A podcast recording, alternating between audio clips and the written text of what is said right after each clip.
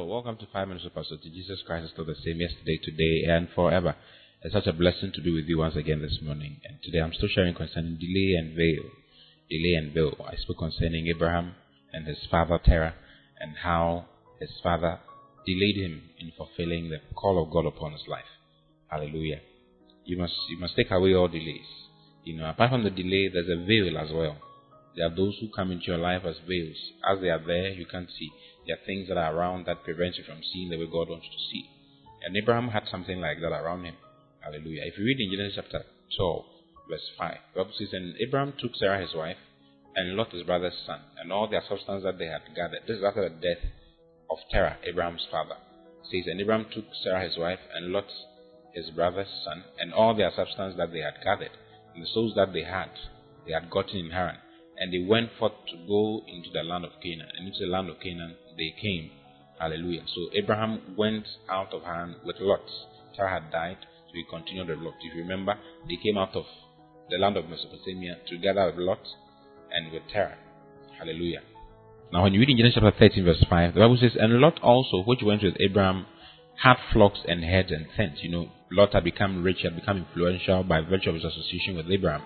You know, he was he was so influential, and he had his heads had become great. He had great flocks. He had so many things, you know, with him. He had so much, and after some time, Lot's servants and Abraham's servants, that's Lot's headsmen and Abraham's headsmen, were fighting and quarreling over the the grass and what the animals were going to eat. So Abraham called Lot and told him, you know, choose, choose and and and move away from me, so that there wouldn't be any fight between my headsmen and your headsmen.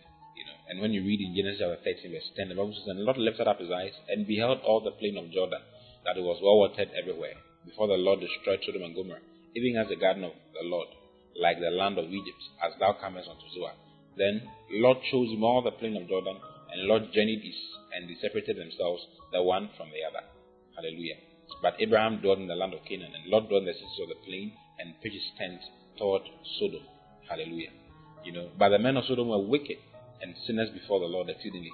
And the Lord said unto Abraham, now this is verse 14, Genesis chapter 13, verse 14. It says, As soon as the Lord left him, Abraham, God spoke to Abraham, Lift up now thine eyes, and look from the place where thou art northward, and southward, and eastward, and westward. For all the land which thou seest to thee will I give it, and to thy seed forever. And I'll make thy seed as the dust of the earth, so that if any if a man can number the dust of the earth, then shall thy seed also be numbered. Arise, Walk through the land in the length of it and in the breadth of it, for I will give it unto you. Hallelujah. As soon as Lot left, God told Abraham to lift up his eyes. The meaning of the name Lot is veil. Veil. So Lot was serving as a veil. Lot's presence was preventing Abraham from seeing the way God wanted him to see, from pursuing the vision of God that God wanted him to pursue. And the day Lot left, the Bible says, God told him, Lift up now thine eyes and look from the place where thou art, northward and southward and eastward and westward, including where Lot had just gone to. For all the land which thou seest to thee will I give it, and to thy seed forever.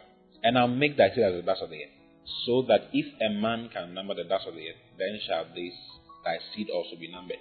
Arise, walk through the land in the length of it, and in the breadth of it, for I'll give it unto you. Hallelujah. Oh, praise the Lord. So there are some people who have veils. There are some there are some things that are, that are serving as a veil around you and preventing you from running the race that God has called you to and doing what God has called you to.